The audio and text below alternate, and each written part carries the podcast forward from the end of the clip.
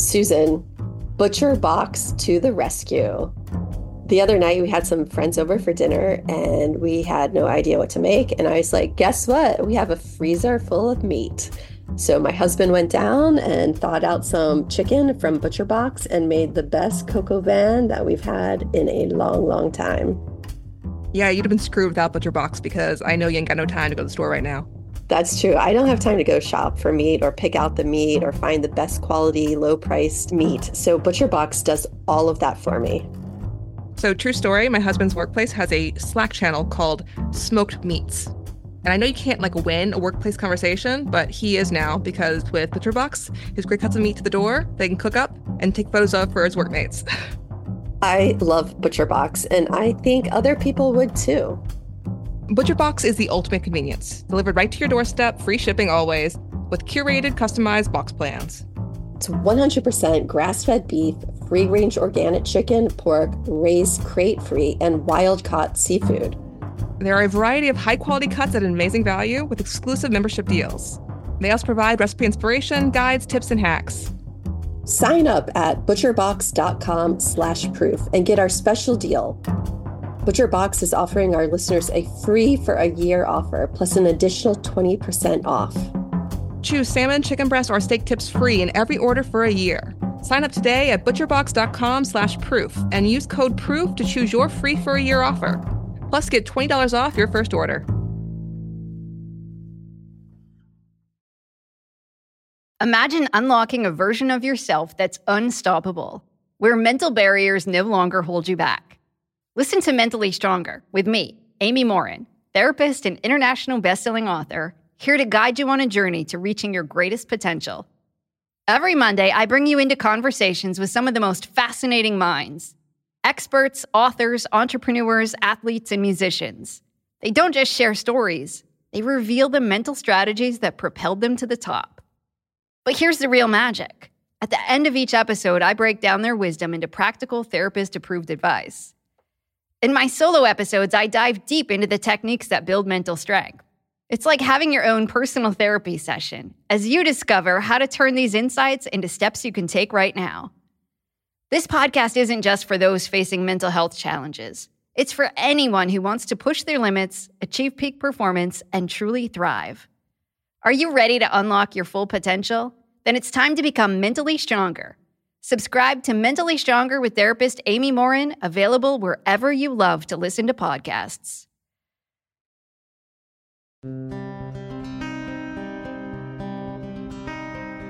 Hello, and welcome to this week's Proof Sidebar. We're here this week with Jacinda Davis and Kevin Fitzpatrick to discuss episode 11 of our series on Kane Story and Lee Clark.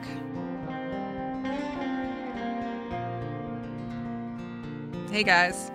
Hey, Susan, how are you? Susan. Doing good. So, this week we talked about the Freebirds and whether or not they actually exist. When you guys started the story, what was your take on the Freebirds? I never thought there was a gang called the Freebirds. And I can't tell you why. It just seems so far fetched to me. I always thought it was either a band, like a garage band, or just a group of kids, middle schoolers, high school age kids who called themselves the Freebirds.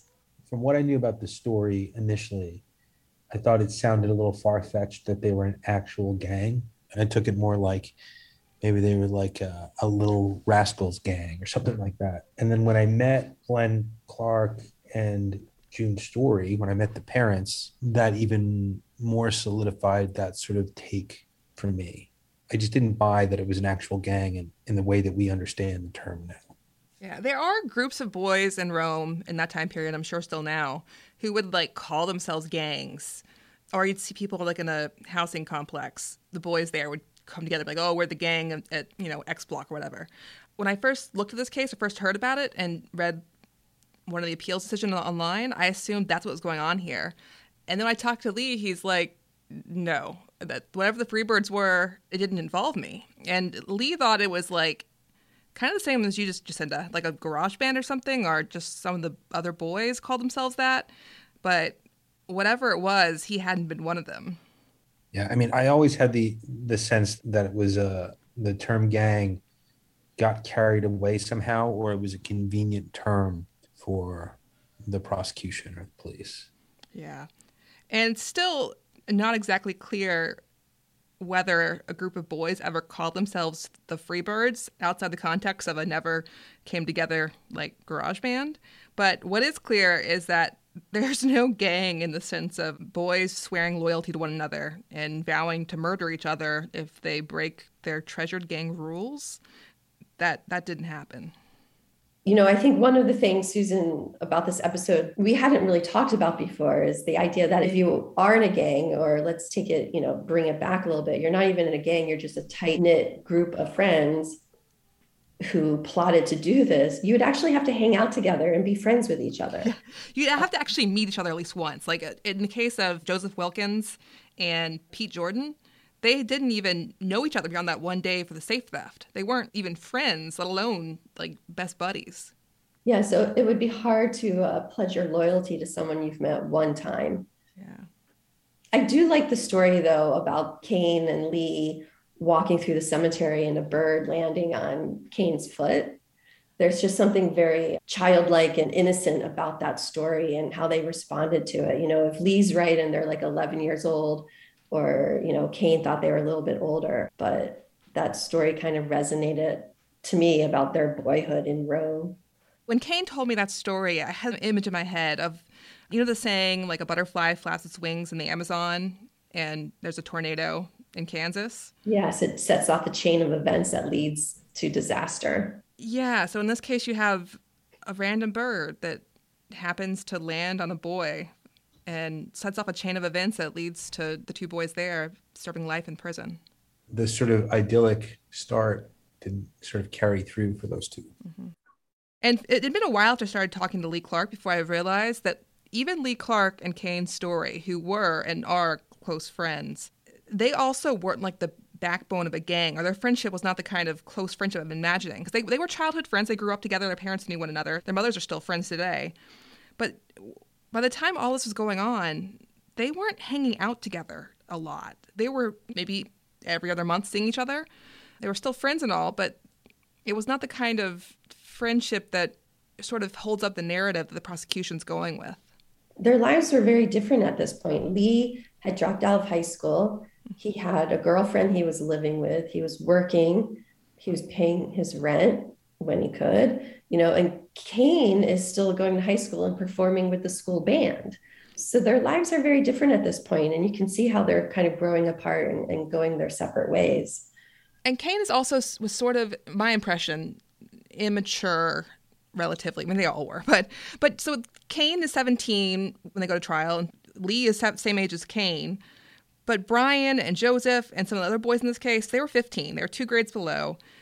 Lee was never really hanging with them one on one anyway. They were his little brother's age, like his little brother's friends. So he, they'd hang out, sure, but they weren't tight. It was Kane who had the tight friendships with the younger boys. And those boys lived over there near Brian, so may, you know they yeah, were... they all lived close together. They were all right there, including Tommy Hyde, who we heard about this episode. And Tommy Hyde seems to have played sort of a background role in this case from the start and that he was telling people very early on, according to Brian's family, that he thought Lee Clark could have somehow been involved in Brian's death. And then at some point, it's really not clear when, but after the trial, certainly, Tommy starts telling people, um, including Brian's family, about the story about how some night, he, he's not really clear when, but like maybe like days or weeks before Brian's death, he and Brian had gotten drunk at Bryn Forsyth's house, and Lee and Kane came over, pulled nine millimeters on them, and like fired them in the back of their heads, but the guns were empty. There's no explanation for why they would have done this or what was the cause of it. And if this really had happened, there should be some corroborating evidence, and it's just not there. And it, it's not something that was used at trial either. This is a story, right, that came out at some point, but it wasn't anything that was used to prosecute or convict Lee or Kane. No, but it made a big impact on Brian's friends and family. And as we also found out, although I initially had not thought that the police had ever spoken to Tommy Hyde, they had. They had interviewed him. And the contents of that interview have never been shared. Um, there's no record of it. We don't know what exactly he told them. And Tommy's the only person I've spoken to still who said, oh, yeah, the Freebirds were real. And I was kind of maybe sort of part of it. He says he moved out of the cemetery area before it became real or something. So it's not the timeline's kind of fuzzy, but he said he was going to be part of it before he moved. So it's possible too that like the, the cemetery boys that lived right there did have they did call themselves this or something like that. Um, but again, that would not have involved Lee, who didn't live in Silver Creek and was not hanging out with them a lot of that time period. And even if they had called Tommy Hyde at trial, they would have asked him like, "Did you guys have a rule book that had rules about what to do?" And he had been like, "No." of course, that didn't happen. Right, because he told you there was no rule book that he knew of. Tommy said that there was no rule book and he laughed at the idea. He thought it was really funny. he, he told me, he was like, that sounds like the kind of crap Floyd County would make up if they had to go to jury trial and need to convict someone. Yeah. So he knew exactly what that was. One of the interesting things about this case is that there's all kinds of stories or rumors or myths, whatever you want to call it, and it seems like we can trace the origin or they actually do exist. The rule book was it a song book? Was it a book of lyrics? Was there a gang called the freebirds? Well maybe it was a bird that landed. Like there's some element of truth in all of these things. And i find it really interesting to kind of unravel what the truth is compared to what people have come to believe now. The only thing of certainty that I've been able to take for a long time is that I do believe a bird landed on his foot. It's about the only thing of certainty I've taken for a long time. Yeah, I almost wondered if if this thing really happened, would Lee even recall that it occurred? And I asked him, I was just, hey, so just wondering, did the bird ever land on you? And he's like, oh yeah, I do recall that. It made an impression on both boys, it seems, even though Lee was unaware. That's sort of how Kane got this personal mantra of "We're free as a bird."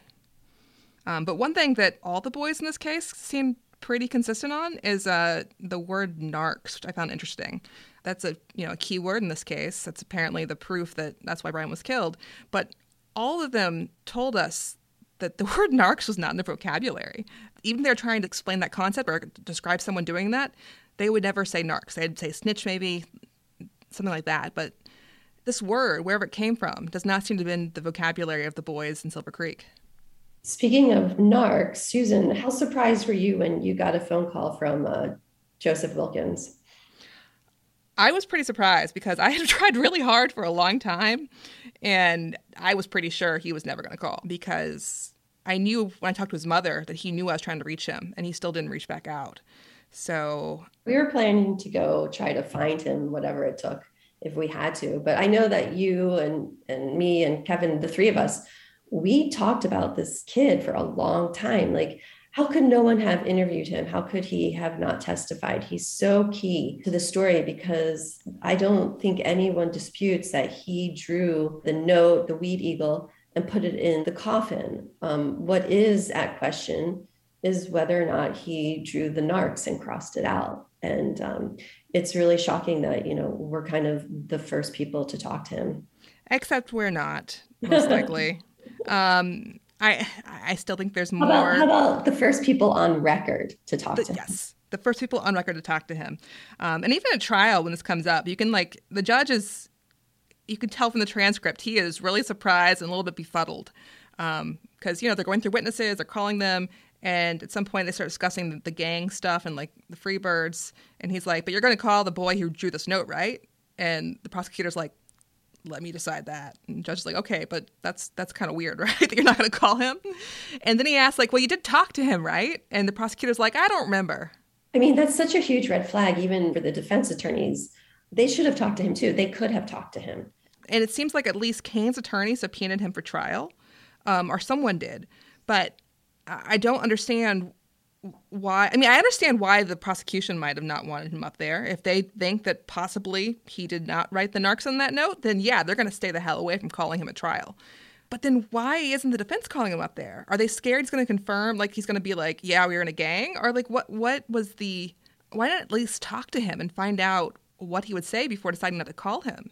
And it is bizarre and it makes no sense. And i think in reality he was some an important piece of this case from the very beginning because we know that there was police at the school the day after Brian's funeral. Um, there's a lot of suggestion that it was about Joseph Wilkins. His mother told me it was about him um, and his connection to this case. And it's nearly inconceivable to me that the police didn't actually talk to him at that time. It's not clear what the incident at the school was, but there was something about him saying needing protection, or maybe he would need protection, which indicated to me that if the gang theory could have happened earlier than we suspected, and they thought he would be the next one targeted, or maybe I'm just reading in too much about what he meant by someone asked me if I needed protection. See, that's my guess as well. Joseph says he does not recall a lot of this. Um, he does not remember the police being there or exactly what the concerns were. And from his point of view, he was 15, like this horrible thing happened. Um, suddenly he's yanked out of school and sent across the state to somewhere else. His whole life is upended. His parents definitely are concerned for him and trying to protect him, but from what, we're not entirely sure. And also at the same time, in the newspapers, you've got lots of quotes from the investigators, and they're like, yeah, all kinds of crazy ass rumors are going around town. Haha. The community is really upset about these bizarre rumors, which they don't actually spell out. But someone somewhere is telling the police about some very strange and weird rumors that have everyone upset. So, yeah, there's still, once again, more questions than answers about a lot of what went on in this investigation. But what is clear is that if they'd actually called some of these people at trial, the ones that should have mattered a lot to the case, things would look very different. Yeah. It seems from what the conversation is now with Joseph. You know, if he had said the same things he said to you back then, it'd be a very different outcome. Yeah. The big thing is since the beginning, since we first heard about this story, to me, that that drawing placed in the coffin was this crucial piece of evidence one way or another. Like whoever drew that, whoever put narcs on it, whoever put it in the coffin, like it was always this big thing. They must know a lot that must tell you a lot about what actually happened. It's his drawing, but he didn't write narcs. And that's a huge part of the story right there. Yeah.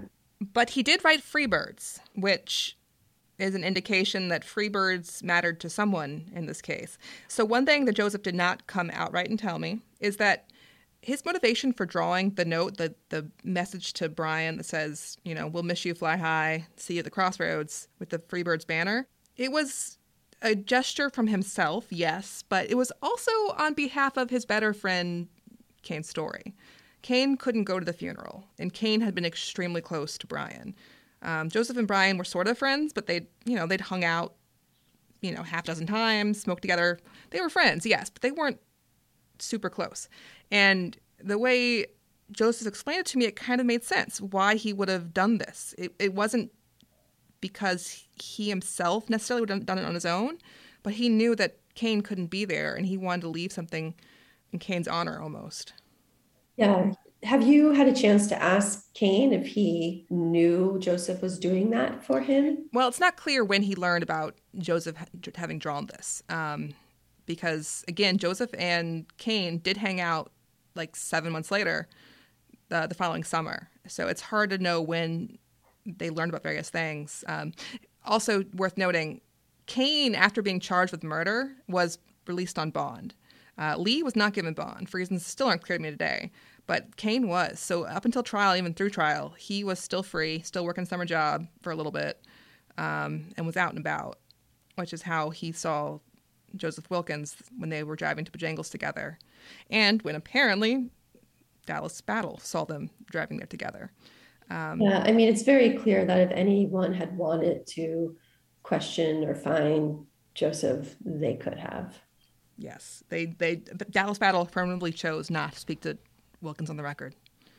And just to remind listeners, and you know, there's a lot of information in all of these episodes, um, but Joseph Wilkins apparently asked Deborah Bowling, Brian's mother, if he could put something in the coffin, and even showed her the drawing. Um, and she agreed to it. She said, yes, he could do that. And she testifies at trial, though, that she even saw the narcs written on it. And she told him, oh, it's a lovely drawing. Go ahead and put it in. But that, if she'd seen the narcs, would she have done that? Um, also interesting at trial when Kane gets on the stand testifies, the prosecutors ask him like, "Was Brian a narc?" And he's like, "I wouldn't even use the word narcs. The only people I've ever heard use the word narcs was Brian's parents." I wonder if she would even remember seeing the Narcs thing on there. yeah. Yeah, I mean, it's pretty small. And you're so traumatized and dealing with everything going on. You know, chances are she just glanced at it and wouldn't have noticed every detail. That's right. I mean, I looked at it 200 times and never picked out that Brian's name is misspelled on it until someone pointed it out. Oh, we should mention that. So there's another theory too from some people in the case. Um, on the note, it's it's addressed to Brian, says you know, fly high, will miss you. But Brian is spelled B R A I N, and some of Brian's family thought that this was another sort of calling card or proof that he had been shot in the head intentionally. Yeah, and it was the boys, the Freebirds' way of bragging they shot Brian in his brain. I don't know. That sounds sort of presumptuous to me, but. Yeah, and I asked Joseph about it, and he said that was just he has to assume that was a typo. He doesn't remember spelling it wrong, but he was kind of shocked by that. Um, but he didn't remember misspelling at all. Was there anything when you were talking to him that you you sort of had pause, or you just didn't believe him? You know, I at this point we don't have any records, so I can't say exactly what went on back then. Um, I will say I am not entirely convinced by his lack of memory about what happened very early on with the police investigation. Um, his mother recalled it pretty well, but he says he did not. But he was also pretty clear that like this was like a really traumatic thing for him, and he has been carrying around guilt that maybe there was something he could have done or should have done and he says that he was asking people, like, this is not right. What do I do? And all the adults in his life are telling him, don't rock the boat, just stay out of it, which he did. But I definitely got the sense that he has a lot of regrets over that. One thing we do a lot while investigating is sign up for newspapers. Local papers all over the country trying to track down some scrap of info from, I don't know, the random 2007 edition of the Memphis paper, just for hypothetical example. hypothetical. But the problem is, we always forget to cancel those subscriptions. Luckily, there's a solution for people like us who sometimes lose track of things, and that's Rocket Money. Rocket Money is a personal finance app that finds and cancels your unwanted subscriptions, monitors your spending, and helps lower your bills so that you can grow your savings. With Rocket Money, you get full control over your subscriptions and a clear view of your expenses. Rocket Money will even try to negotiate lower bills for you by up to 20%. All you have to do is submit a picture of your bill, and Rocket Money takes care of the rest. They'll deal with customer service for you. That's amazing. That's that's all I want in life is for someone to always deal with customer service for me. It's like having a personal assistant. Rocket Money has over 5 billion users and has saved them over $500 billion, and saving members up to $740 a year when using all of the app's features. So stop wasting money on things you don't use. Cancel your unwanted subscriptions by going to rocketmoney.com slash proof. That's rocketmoney.com slash proof. rocketmoney.com slash proof.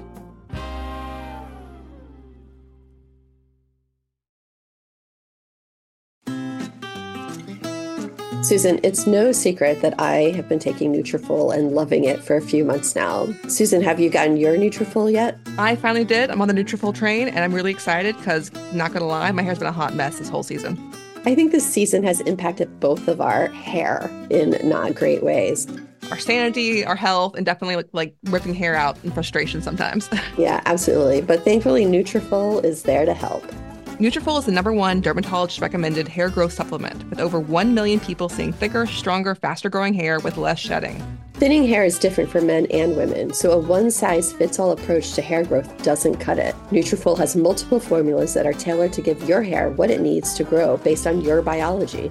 Take the hair wellness quiz at Nutrafol.com for a personalized hair health plan based on your specific root causes. Take the first step to visibly thicker, healthier hair. For a limited time, Nutrafol is offering our listeners $10 off your first month's subscription and free shipping when you go to Nutrafol.com and enter the promo code PROOF. Find out why over 4,500 healthcare professionals and stylists recommend Nutrafol for healthier hair. Nutrafol.com. That's spelled dot com. Promo code PROOF. That's Nutrafol.com. Promo code PROOF.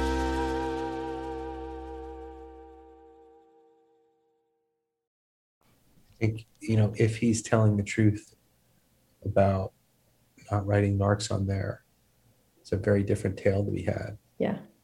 Um, and that does, of course, raise the question of who did write it. Um, but Jacinda and Kevin, I know you guys have been very busy lately working on an exciting new project. Very busy is an understatement. but yeah, Kevin, do you want to explain it? Well, so Jacinda and I have been working on a seven part series um, that will air on Investigation Discovery and stream on Discovery Plus starting on Sunday, the 22nd. Seven hours that will be played over three nights. And we have been working on this project for a year, actually more than a year. It's about a year and a half. And we've been sort of really pushing the last few months to sort of get it done.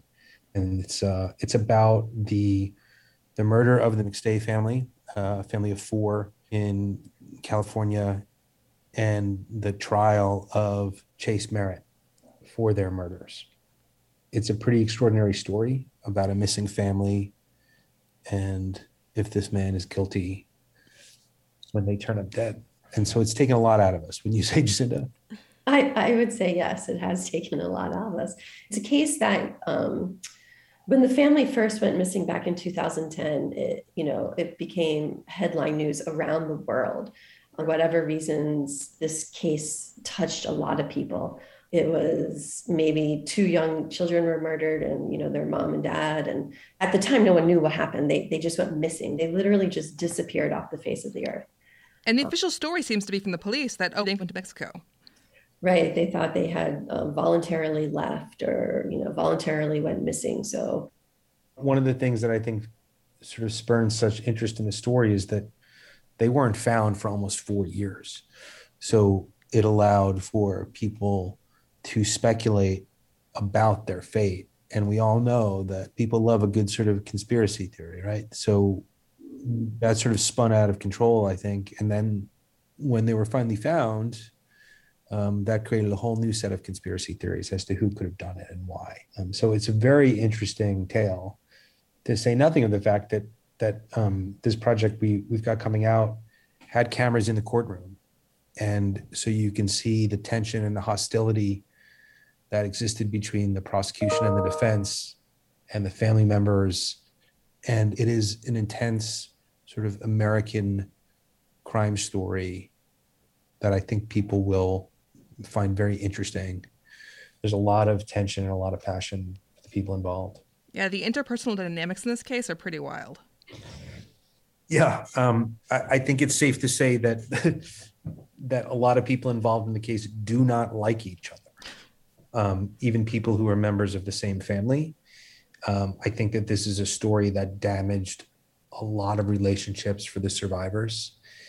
And it put a lot of people and their families in crisis, either fighting for their innocence or trying to prove someone's guilt or fighting over someone's legacy.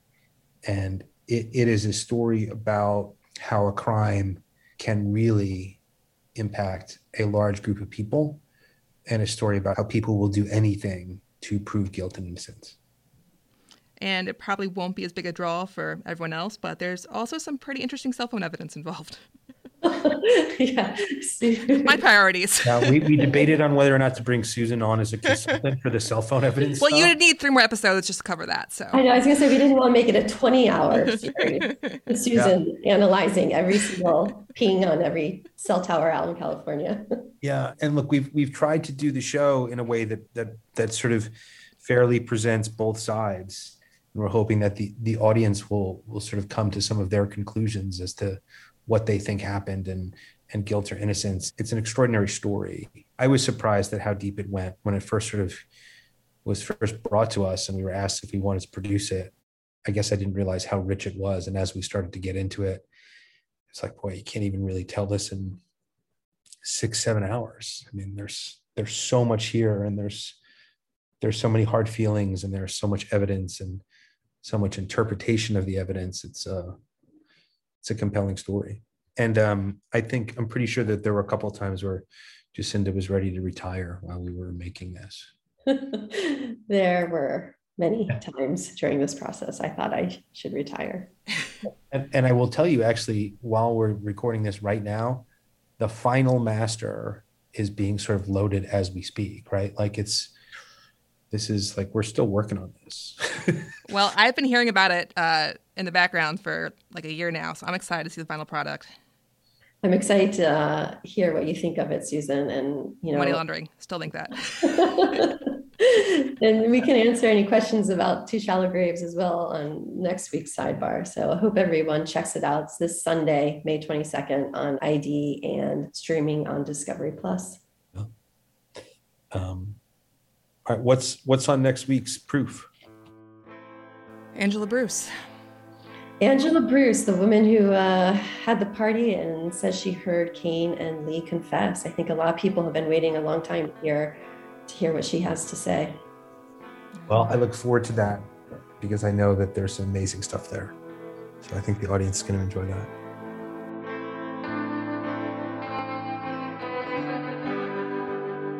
Well, that's it for this week's Proof Sidebar. Thanks for listening, everyone, and we'll be back on Monday with episode 12. If you have any questions for future Sidebar episodes, don't forget to send them our way through email, Twitter, Facebook, or Instagram. On all social media, we are Proof Crime Pod. You can find me on Twitter at The View from LL2 and on Instagram at SOO Simp. And you can now find Jacinda on Instagram too, at Jacinda Proof.